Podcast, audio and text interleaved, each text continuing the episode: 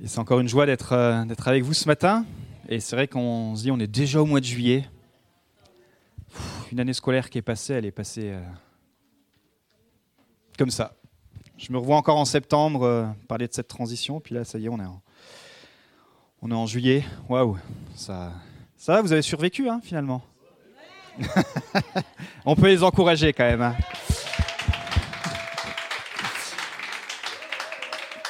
Parce qu'ils font du super boulot et, et je crois qu'il y a encore des belles choses, euh, des belles choses qui, euh, en préparation, donc euh, soyez vraiment encouragés. Et on est à chaque fois encouragés aussi quand on vient avec l'équipe, euh, l'équipe de Chenow. Donc euh, ce matin, il y avait aussi Evie avec nous. Ça va ?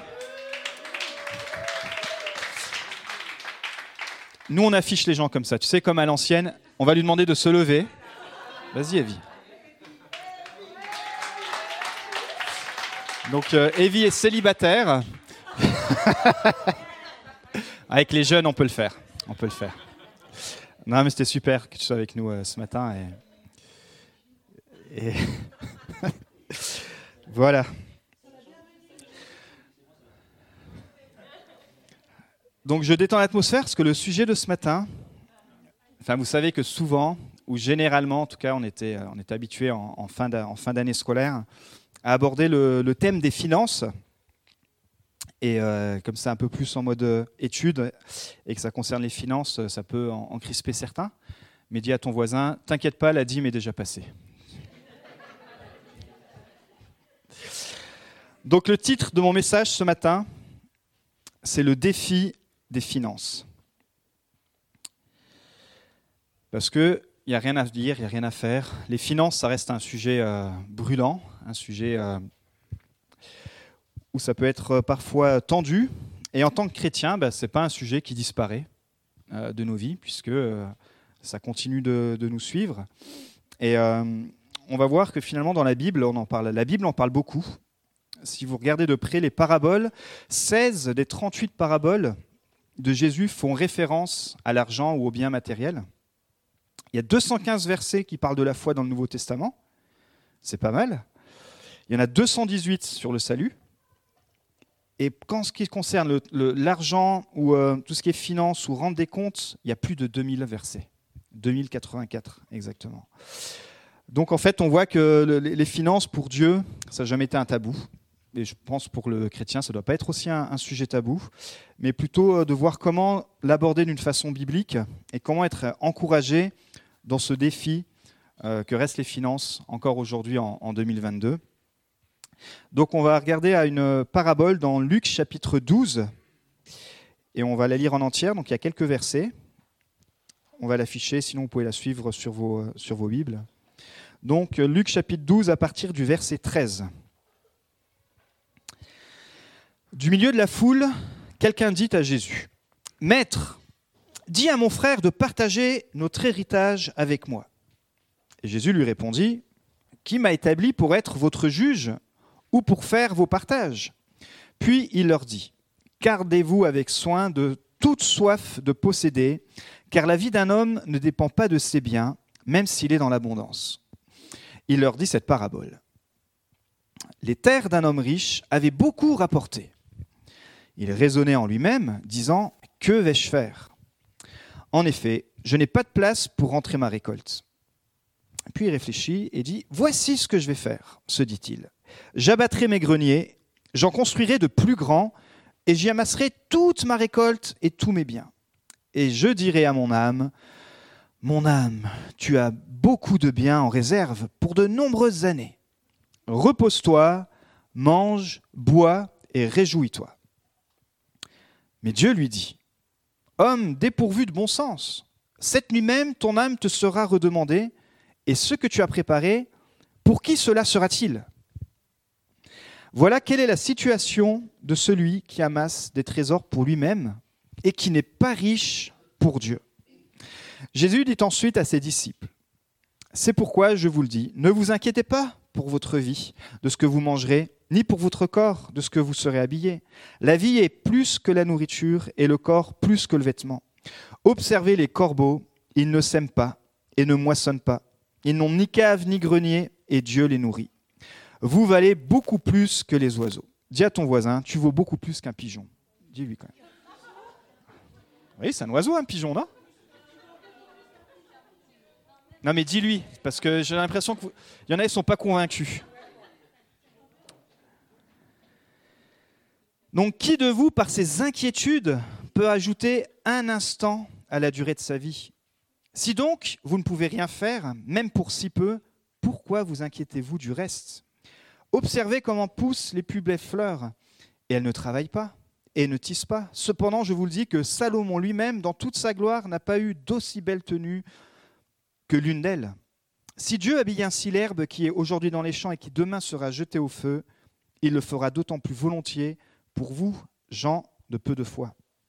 Et vous, ne cherchez pas ce que vous mangerez, ni ce que vous boirez, et ne soyez pas inquiets.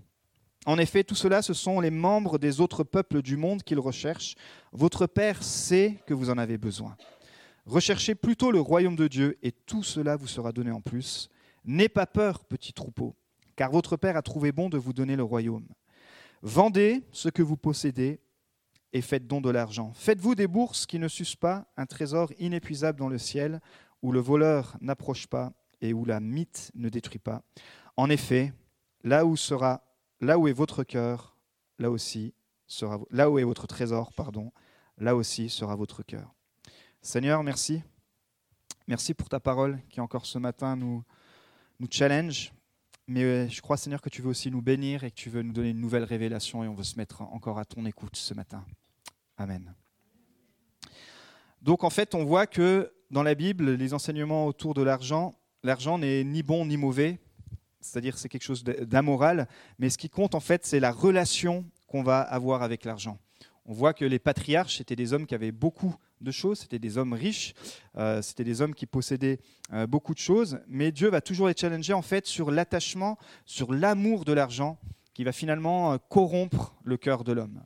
Et euh, les richesses, il nous est dit dans Marc, dans la parabole Marc quatre dix-neuf, donc la parabole du semeur, il nous dit qu'en fait, à un moment donné, quelqu'un avait reçu la bonne parole, mais ce qui va venir étouffer cette parole, ça va être la recherche euh, des biens, les richesses et la convoitise qui vont venir étouffer la parole.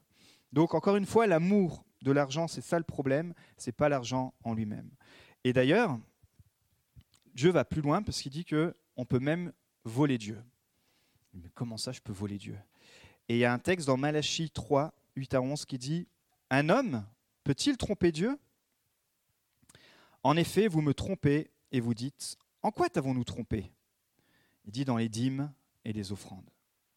Alors c'est vrai qu'on on veut, avoir des, des, on veut avoir un enseignement qui soit équilibré et on veut pouvoir utiliser nos finances pour la gloire de Dieu. Et c'est vraiment le, mon cœur à travers les années où j'enseigne sur, sur ce thème-là.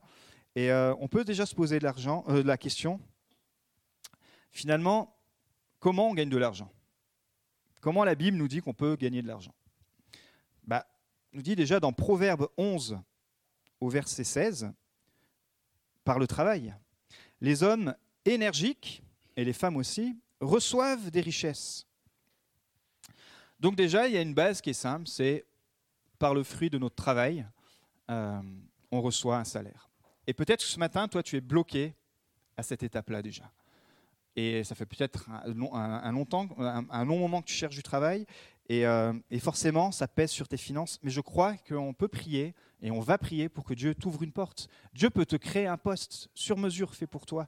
Dieu est au-delà de, de, de, du, du, euh, des annonces de Pôle emploi, de, de tout ce qu'on peut poster sur Indeed, de euh, tous les, les recruteurs qu'il y a sur Twitter. Vous savez, aujourd'hui, c'est vrai qu'on on, on cherche à, être, à trouver la personne qui va être influente, qui va nous ouvrir tel poste, machin, tout ça.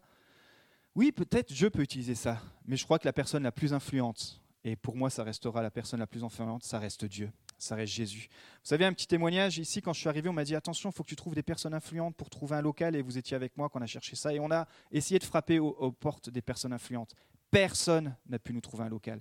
Et à force de se mettre à genoux, comme vous faites le mardi, de prier, de dire bah, « Seigneur », et en fait, c'est le Seigneur lui-même qui a ouvert la porte pour ce local, et demain, ça sera un autre local. Mais pour vous dire que c'est vrai qu'on est quand même parfois influencé par ça, se dire « Mais si je veux grandir dans ma carrière, il faut que je trouve tel réseau, il faut que je sois dans, dans, dans, dans tel... » dans telle équipe, dans... et j'ai envie de te dire, Dieu te voit, te connaît, et Dieu a un plan parfait pour toi. Que ce soit pour ta carrière, que ce soit pour ce qu'il a prévu spirituellement, mais en tout cas, pour les finances, il y a quelque chose de tout simple, mais qui n'est pas si simple que ça quand on voit le taux de chômage, c'est de trouver du travail. Et peut-être c'est un défi pour toi, et mardi, quand vous allez vous retrouver, mettez ce sujet-là en commun et dites, moi, je veux trouver du travail.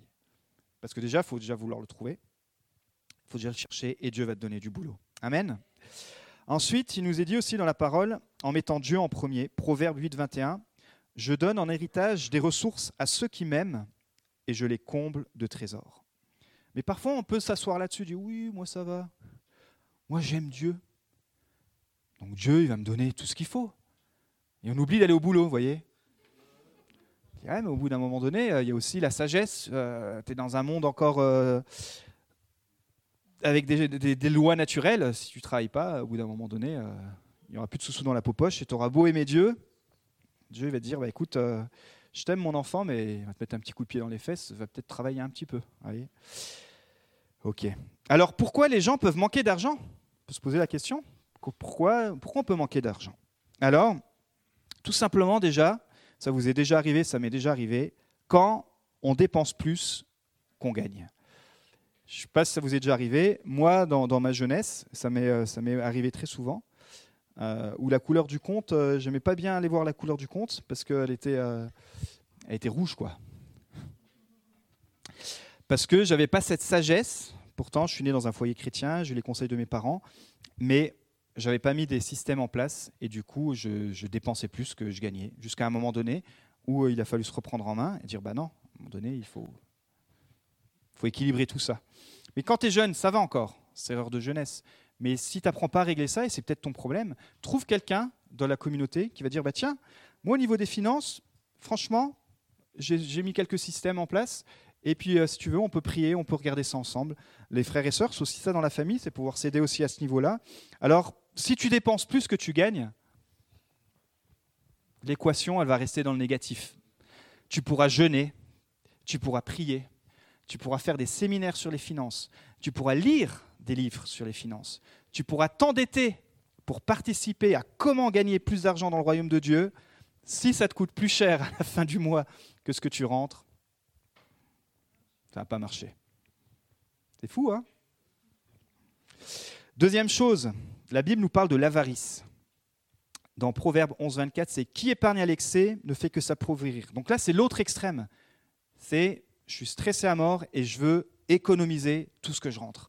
Vous voyez, donc Dieu, il est vraiment dans l'équilibre et il nous connaît. Et c'est à nous de trouver cet équilibre. On ne doit pas être du coup dans la peur et, et, et épargner à fond parce que finalement, il nous dit que au bout d'un moment, on va finir que par s'appauvrir. Euh, qu'est-ce qui peut aussi nous faire manquer d'argent ? C'est l'impulsion, la précipitation. Proverbe vingt et un, cinq. Les projets de l'homme ou de la femme active sont tout profit. Donc déjà, si tu es un homme, une femme de projet, génial. Si tu manques de projet, prie et Dieu te donnera des projets parce qu'il nous a créé euh, pour, créer des, pour avoir des projets. Il dit, les projets de l'homme actif sont tout profit. Mais celui qui agit avec précipitation n'arrive qu'à la misère. C'est-à-dire qu'à un moment donné, on brûle de projets, on brûle de toutes sortes de... Donc quand on parle de projets, c'est des projets qui, en... qui englobent des finances. Et il dit, ok, c'est super, tu as des projets, mais assieds-toi, va consulter, prends de la sagesse, regarde comment monter ton projet. Mais en tout cas, fais-le sans précipitation. Parce qu'on s'est tous précipités dans un achat qui finalement s'est dit, oh, mince alors, ça m'a mis dans le pétrin. Donc, c'est pas grave. Hein. En fait, tout ce que je vous dis là, c'est toutes des phases par lesquelles aussi je suis passé. Vous savez que je suis assez transparent. Mais en fait, je sais qu'aussi vous, vous êtes passé par là. Donc, on ne peut pas juger les uns les autres. On veut juste s'exhorter et se dire, OK, c'est vrai qu'il faut que, faut que je me calme. Vous savez, là, y a, c'est, les, c'est, les, c'est les soldes là, qui ont commencé. Ouais, ouais, ouais, ça va chauffer là. Hein. Donc, voilà. Peut-être euh, y a, y a une super promo. Peut-être c'est la sagesse de l'acheter au bon moment. Peut-être tu n'en as pas besoin parce que tu as déjà vingt-sept paires de chaussures. Sagesse.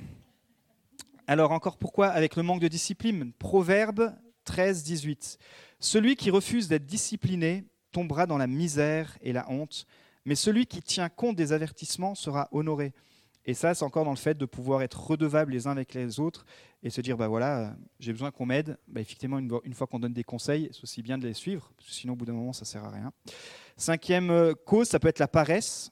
Proverbe dix, quatre, la main paresseuse s'appauvrit, tandis que la main déterminée s'enrichit. Sixième cause, ça peut être les addictions. Proverbe vingt et un, dix-sept, celui qui aime les plaisirs tombera dans la pauvreté. Celui qui est faible pour le vin et la grande vie ne sera jamais riche. Proverbe six, vingt-six, pour une femme prostituée, on se réduit à un morceau de pain.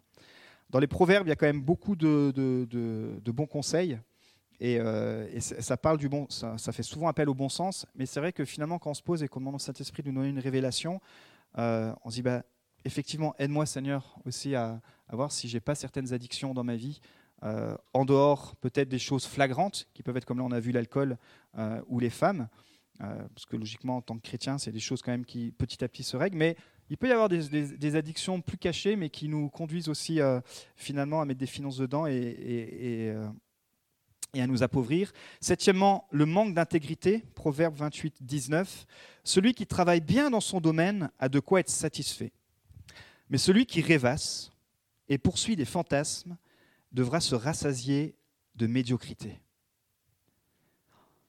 Ah, je n'aimais pas ce proverbe quand j'étais aux études. Parce que moi, je rêvassais pas mal hein, en cours. Hein. Donc, si tu es un rêveur, réveille-toi. Et il y a une solution. Parce que finalement, vous avez vu, je m'en suis sorti.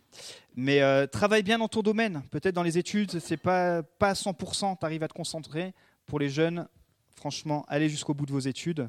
Et peut-être sur ton lieu de travail, tu es peut-être euh, du type contemplatif. Mais euh, voilà. Ton, ton boss, il n'est pas contemplatif du tout. Euh, il, euh, donc, euh, bon, voilà. Euh, celui qui travaille bien dans son domaine a de quoi être satisfait. Et le dernier, et puis il y en aurait d'autres, mais c'est le manque de contentement. Proverbe vingt-huit, vingt-deux. Celui qui convoite les biens d'autrui cherche l'argent facile. Il ne sait pas que c'est la misère qui l'attend. Donc là, la situation dans, dans, dans la parabole qu'on vient de lire, c'est que Jésus est interpellé par un homme qui lui demande de régler un conflit familial sur le partage d'un héritage familial. On sait que ça peut être vraiment euh, des sujets qui peuvent causer beaucoup, euh, beaucoup d'histoires, qui peuvent détruire les familles. Peut-être vous l'avez vécu ou peut-être vous êtes peut-être en plein dedans. Et là, ils se sont dit, bah, tiens, on va aller voir Jésus, qui est plein de sagesse. On a un conflit familial sur l'héritage. Qu'est-ce que Jésus pourrait me dire sur euh, comment gérer ça? Et en fait, Jésus, vous savez, il répond toujours ou par une question ou par une parabole. Et il va leur raconter cette parabole avec la leçon qui dit « Gardez-vous avec soin de toute soif de posséder, car la vie d'un homme ne dépend pas de ses biens, même s'il est dans, la, dans l'abondance. » Donc la soif de posséder, c'est aussi l'avarice. Et la définition de l'avarice ou de la convoitise, c'est un désir puissant d'acquérir de plus en plus de possessions matérielles ou de posséder davantage de biens que les autres sans tenir compte des besoins. C'est quand finalement, on va rechercher notre valeur bah, dans tout... Euh, Bah, dans tous les biens matériaux, que ce soit pour les gars, les voitures, ça c'est cliché, mais euh, vous voyez ce que je veux dire, quand on va venir chercher voilà, notre, notre identité, notre satisfaction dans, dans quelque chose qui nous pousse à l'impulsivité, euh, à aller acheter des choses. Et, euh, et ici, cet homme, il avait bien travaillé, parce que c'est un homme qui, euh, qui finalement avait le fruit de son, de son travail, mais il y avait un problème dans son cœur. Et ça n'empêchait pas d'être béni.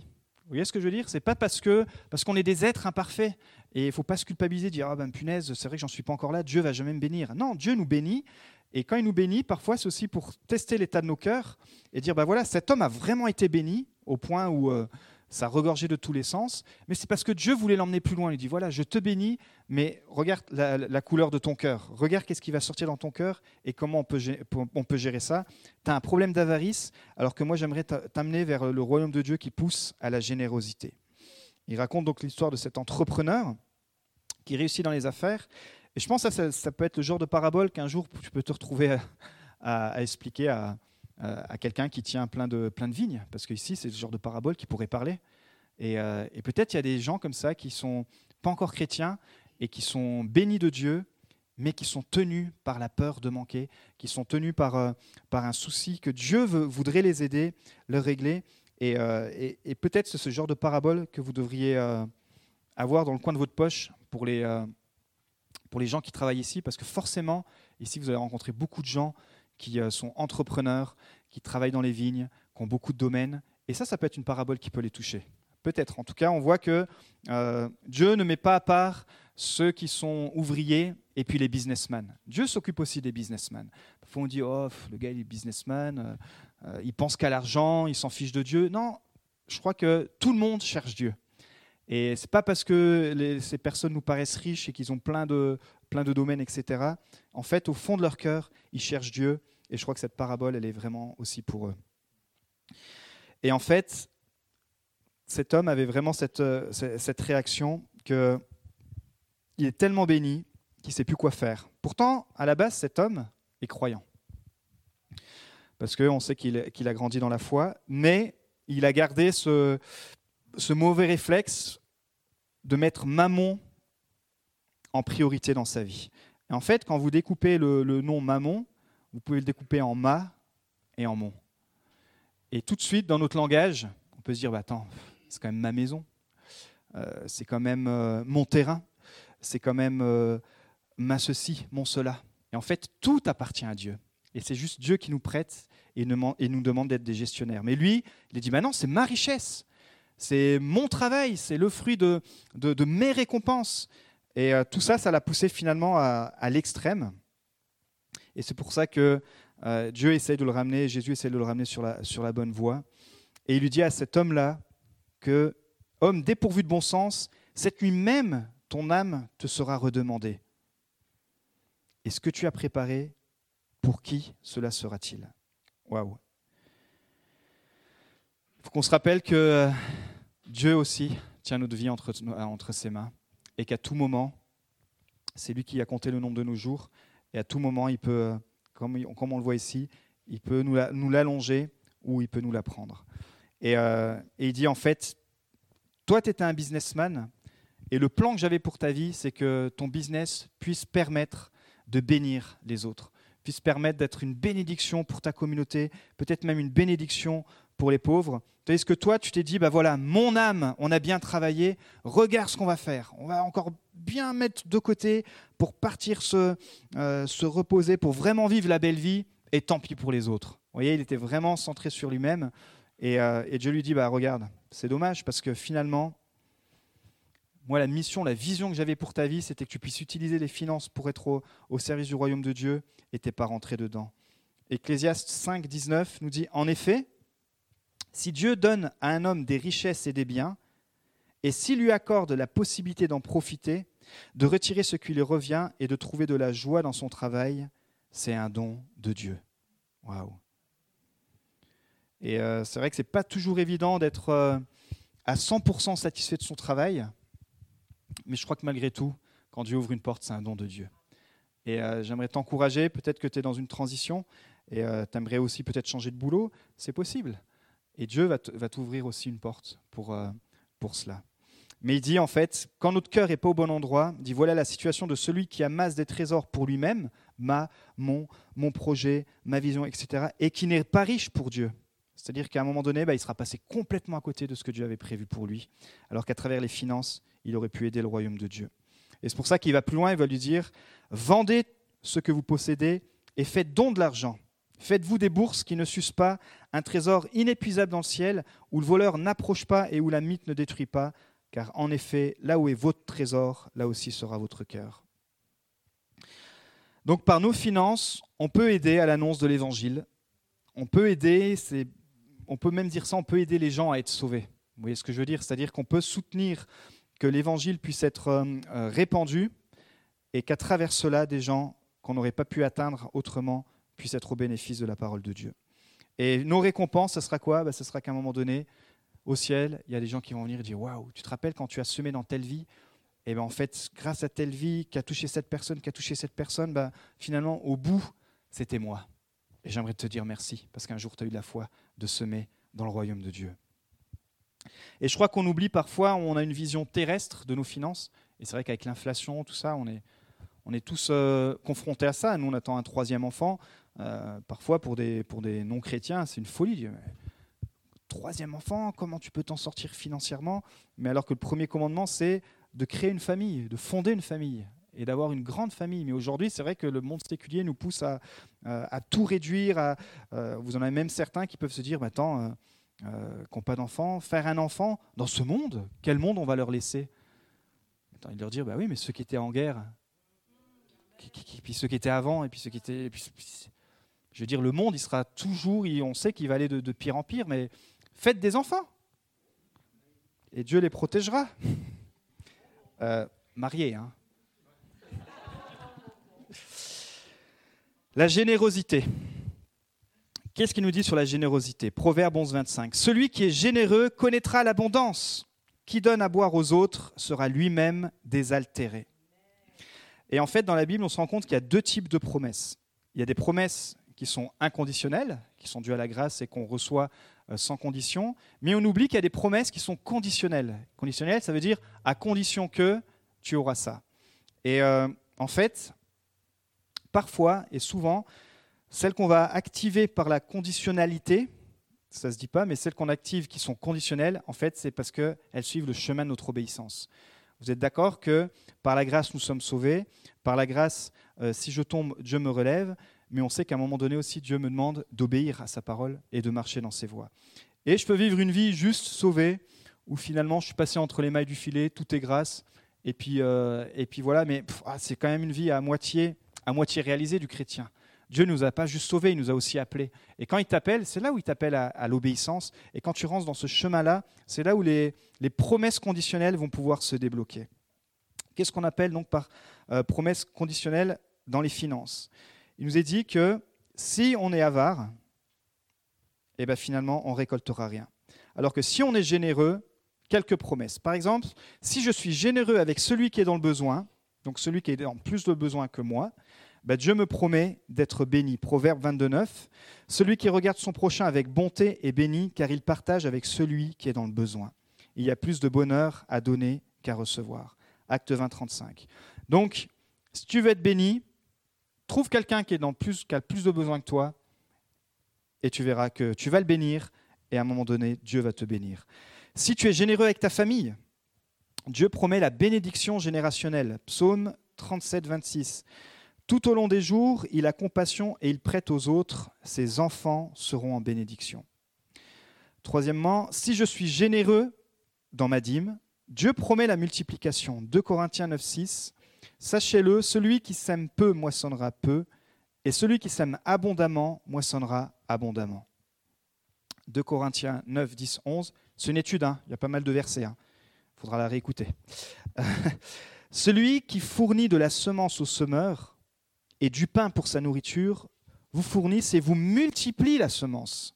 Ainsi, vous serez enrichis à tout point de vue pour toutes sortes d'actes de générosité. Waouh !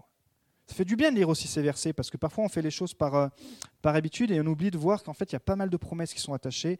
Proverbe trois, neuf, dix. « Honore l'Éternel en lui donnant une part de tes biens, et en lui offrant les prémices de tous tes revenus. Alors tes greniers regorgeront de nourriture et tes cuves déborderont de vin. » Autre point, si je suis généreux, Dieu promet plus. Proverbe onze, vingt-quatre. « L'un qui donne avec largesse devient encore plus riche, l'autre qui épargne à l'excès ne fait que s'appauvrir. » Si je suis généreux, Dieu promet de pourvoir à mes besoins. deux Corinthiens neuf, sept, vous irez lire. Et si je suis euh, Proverbe euh, Philippiens quatre, neuf, « Et mon Dieu pourvoira à tous vos besoins conformément à sa richesse. » Donc, si la norme et le standard, c'est sa richesse, il peut nous bénir. Amen. Il peut bénir celui qui est généreux. Et puis, Dieu nous promet des trésors dans le ciel. « Ordonne-leur de se montrer généreux, prêts à partager. Ils s'assureront ainsi, en guise de trésors, de bonnes fondations pour l'avenir, afin de saisir la vie éternelle. » un Timothée six, dix-huit, dix-neuf. Et moi, je vous dis, faites-vous des amis avec les richesses injustes, afin qu'ils vous accueillent dans les habitations éternelles. Luc seize, neuf. Ça va ? Je ne vous ai pas trop perdu ? Parce que maintenant, on va passer dans le pratique. Donc, on a dit qu'on allait parler du défi des finances. Et on va parler de quatre défis très pratiques dans les finances. Le premier défi, c'est nos dépenses. on l'a abordé, mais si pour toi c'est encore trop abstrait, cet après-midi tu rentres et tu dis « mais finalement, qu'est-ce que je dépense ?» Et tu notes ton loyer, tu notes ton abonnement, tes abonnements, et tu notes toutes tes dépenses. Mais vraiment concrètement, tu te poses, peut-être tu l'as déjà fait, mais je suis sûr que quatre-vingt-dix pour cent on oublie de le faire.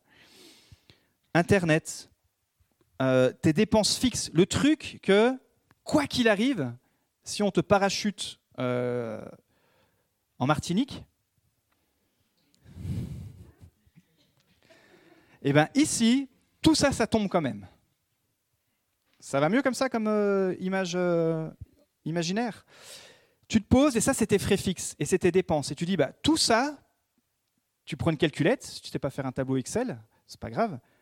Sur la calculette ou sur le téléphone, il y a un signe avec un plus. Hein, tu le connais aussi. Hein, et bah, tu ajoutes, et à la fin, tu vas avoir le montant. Tu dis, bah, ça, quoi qu'il arrive, que je respire, que je ne respire pas, quoi que je fasse, ça, ça tombe tous les mois. Et tu vas te rendre compte que tu dis, ah mince, mais j'avais oublié cet abonnement. Ce vieil abonnement au magazine de machin de l'époque, je l'ai, je l'ai oublié. Et en fait, tu vas voir que finalement, il y a peut-être des frais fixes qui ne sont pas si nécessaires que ça. Alors, on ne parle pas de l'abonnement de l'eau. Si tu arrêtes de boire, ça va être compliqué.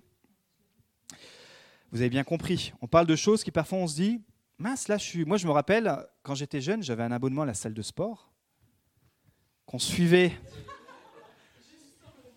Mais que tu oublies. Tu oublies après parce que tu n'y vas plus. Puis au bout d'un moment, tu dis mince.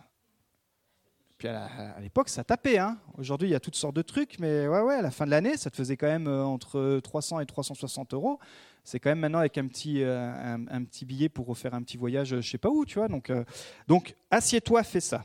Le défi dans les, fa- les finances, le premier, c'est d'être clair sur tes dépenses, les frais fixes. Deuxième chose, c'est d'être clair sur ce que tu dois. Deuxième D. Vous avez vu, j'ai fait des D. Donc, qu'est-ce que tu dois ? Peut-être que tu dois des impôts. Dans Romains treize, sept, huit, il est dit « Rendez donc à chacun ce qui lui est dû, les impôts et les taxes à qui vous les devez, le respect et l'honneur à qui ils reviennent, ne restez redevable de rien à personne. » Donc un chrétien, Jésus, on a, on a essayé de le, de, de, de le piéger, hein. Un chrétien, si tu es imposable, oui. Un chrétien, essaye pas de trouver toutes sortes de... de, de bah, tu dois payer tes impôts. Ce que tu dois... tes impôts, et peut-être que tu as des dettes, c'est un autre dé. Proverbe vingt-deux, sept, « Celui qui emprunte est l'esclave de celui qui prête. » Après, moi, c'est mon interprétation personnelle, et, et, et vous en faites ce que vous voulez, mais pour moi, il y a des mauvaises dettes, et il y a des bonnes dettes. Et avec, euh, avec Magali, on est assez d'accord sur ce fonctionnement-là. Euh, pour moi, les bonnes dettes, qui paraissent logiques, c'est bah, la dette d'un investissement immobilier, parce que tu n'as pas le choix, à moins de gagner au loto. En quarante-trois ans, ça ne m'est pas encore arrivé. En même temps, je ne joue pas. Euh, une voiture, parce que parfois, on n'a pas trop le choix. Après, nous, on s'est toujours dit avec Magali, pour tout le reste, on met la somme à part et on paye en cash. Moi, je suis musicien. Et quand vous êtes marié à un musicien, vous avez intérêt d'avoir une femme qui a la foi. Parce que déjà, vous avez un local qui est rempli de matos, qui la rend plus dingue parce qu'elle est aussi musicienne, mais euh, on se partage un bureau et elle est obligée d'enjamber toutes sortes de trucs. Mais du coup, en tant que musicien, quand vous aimez l'excellence, bah, vous achetez pas des trucs qui coûtent pas cher. Et, euh, mais je me suis toujours dit, pour du matos, où ça peut tout de suite monter, tu vends ou tu fais ce que tu veux, mais tu, t'as, t'as, tu payes cash. Parce que sinon, tu peux te retrouver avec des choses qui valent pas, enfin, qui valent pas cher. Sur un crédit à trois mille euros, un crédit à la conso, tu dis ça va, tranquille, sur trois ans. Puis après, à un autre moment donné, tu dis ah ouais, mais c'est vrai que j'ai besoin de ça. Oh, ben, je vais reprendre un crédit à deux mille balles. Oh, puis, et puis finalement, en fait, pff, tu te retrouves noyé. Même pour des montants à mille balles.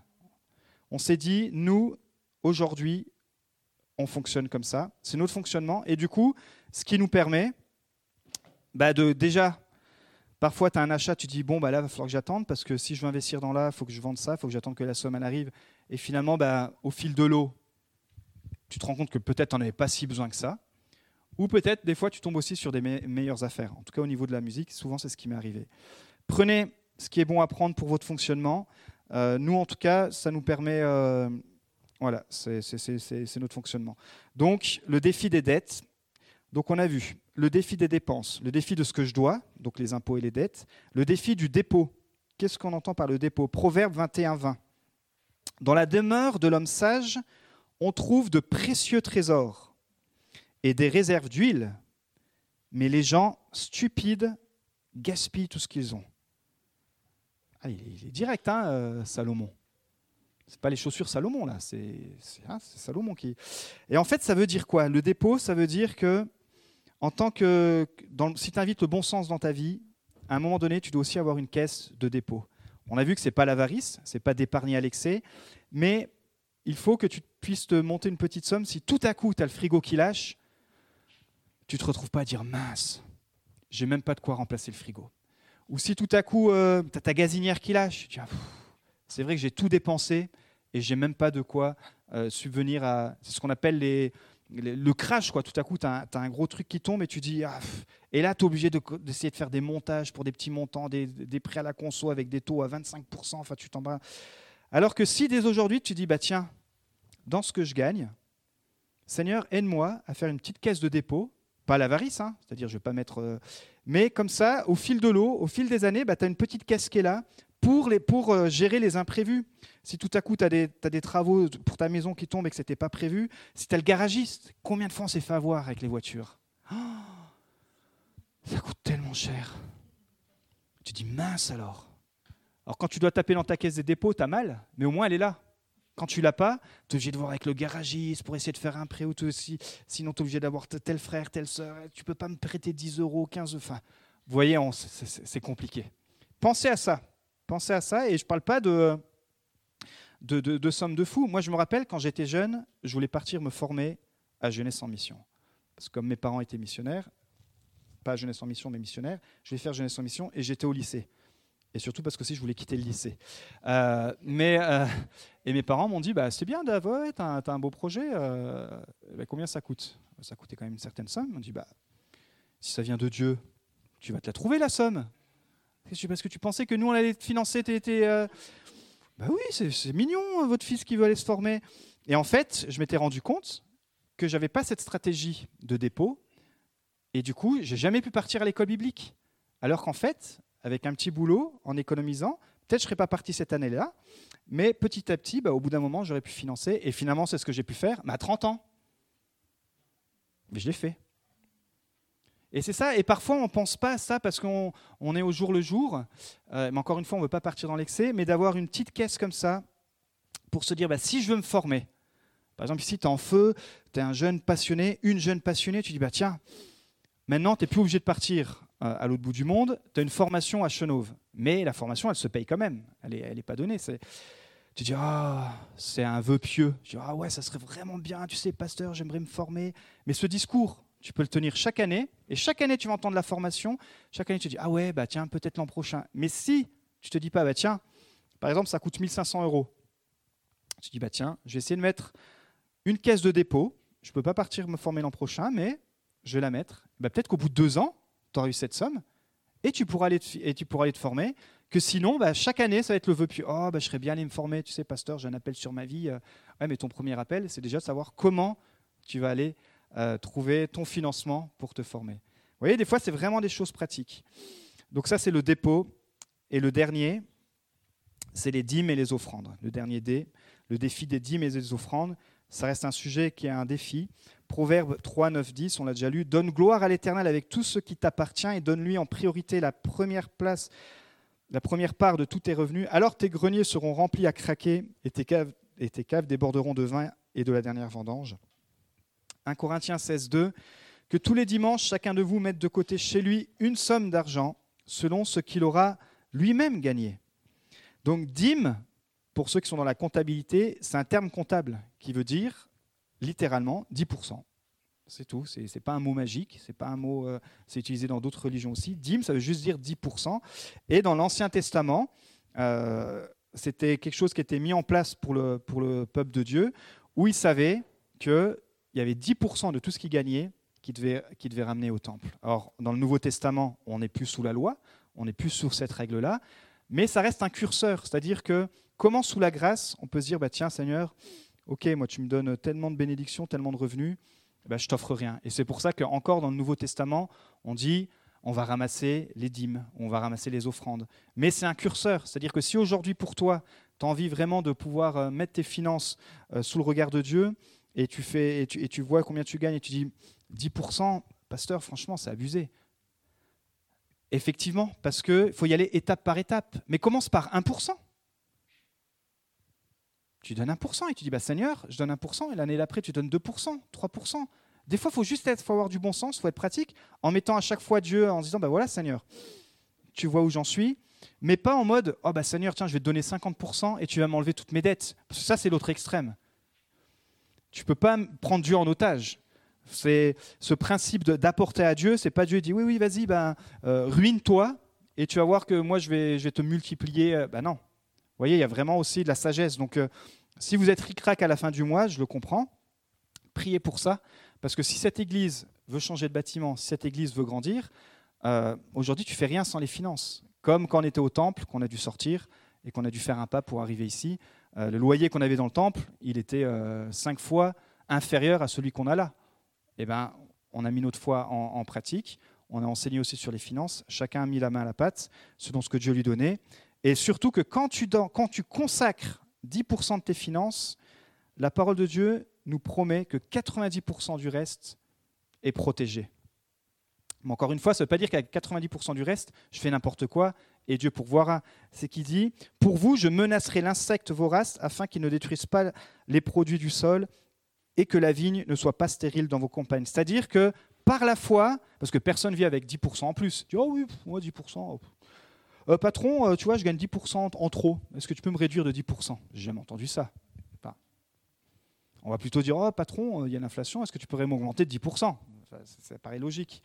Mais Dieu dit, en fait, par la foi, je t'assure qu'à terme, c'est plus rentable dans le royaume de Dieu de vivre avec quatre-vingt-dix pour cent de ton salaire qu'avec cent pour cent. Wow. Ça calme, hein ? Mais nous, moi, je le vis depuis des années, donc je suis complètement transparent avec ça. Euh, l'assemblée ici, je vous ai assez parlé de ça pour savoir qu'on est complètement transparent avec ça, et je vous assure que ça se met en place, ça peut se mettre en place petit à petit. Peut-être toi tu dis, ouais, pasteur, moi j'aimerais tellement vivre ça, mais je suis tellement loin. Commence étape par étape, reprends les quatre D, et tu vas voir qu'à un moment donné, Dieu va pouvoir te bénir. Parce que où et comment apporter la dîme, et je vais finir avec ça, là où tu reçois ta nourriture spirituelle. Ça, on parle de la dîme, donc avec le terme de dix pour cent qui est un curseur, mais ça peut être un pour cent, ça peut être vingt pour cent, ça peut être entre les deux, ça peut être dix pour cent pile poil.